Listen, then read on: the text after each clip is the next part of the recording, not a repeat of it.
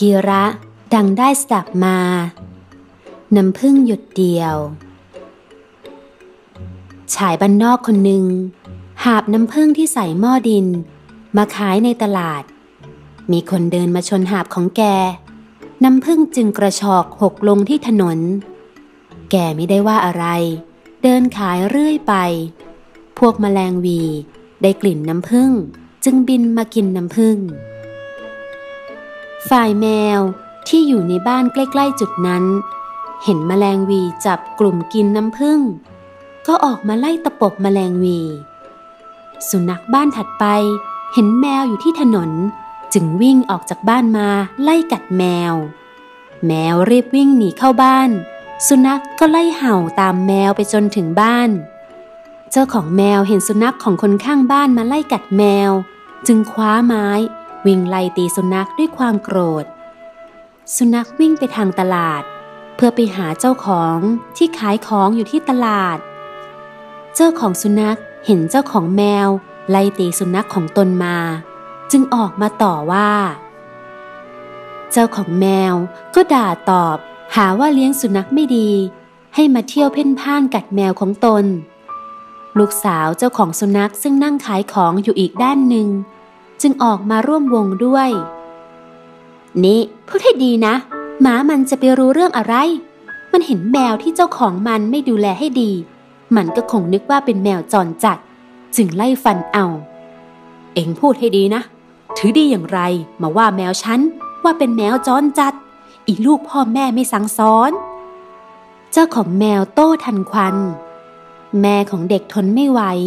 ลุกออกจากแผงขายของตะโกนใส่หน้าอ้าวอ้าวแกพูดได้ยังไงว่าฉันไม่ได้ดูแลสั่งสอนลูกฉันอย่างเนี้ยมันต้องตบเสียให้เข็ดแน่จริงก็ตบสิเจ้าของแมวท้าเท่านั้นแหละไม่รู้มือใครถึงหน้าใครก่อนต่างตบตีกันเป็นพันละวันลามปามไป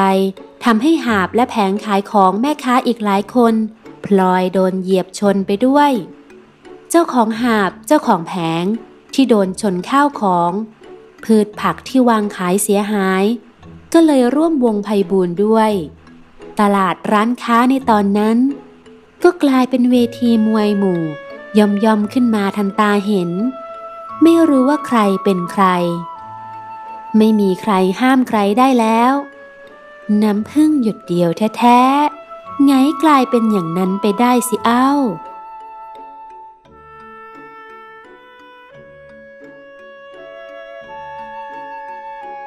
ท่านผู้ฟังคะเรื่องหรือปัญหาที่เกิดขึ้นบางครั้งมาจากต้นตอเพียงเล็กน้อยโดยเฉพาะเรื่องการทะเลาะกันการถกเถียงกันหรือการร้องขอความเป็นธรรมด้วยการเดินขบวนบ้างด้วยการเขียนป้ายประท้วงบ้างด้วยการขึ้นเวทีปราศัยบ้างถือว่ายังเป็นแค่เริ่มต้นเท่านั้นยังไม่ลามปามมากนักหากคู่กรณีหรือผู้ที่เกี่ยวข้องไม่ยอมมาพบมาพูดคุยกันไม่ยอมมาไกล่เกลี่ยเพื่อให้เรื่องยุติหรือเอาแต่พูดจาโต้ตอบท้าทายโดยเห็นว่าเป็นพวกไร้น้ำยาเป็นพวกด้อยกว่าหรือคิดว่ามีจำนวนไม่มากสามารถรับมือได้เรื่องก็อาจจะบานปลายรุกลามไปใหญ่กลายเป็นข้อพิพาทที่หาทางยุติไม่ได้และอาจกลายเป็นศึกกลางเมืองไปก็ได้ที่ถูกนั้นพึงหาทางประนีประนอมหาข้อยุติและตกลงกันในทางที่เหมาะที่ควรจึงเป็นทางออกที่ดีที่สุดผู้ที่มองข้ามความสำคัญในข้อนี้ต้องเสียทีต้องพบกับความปราชัยมามากต่อมากแล้ว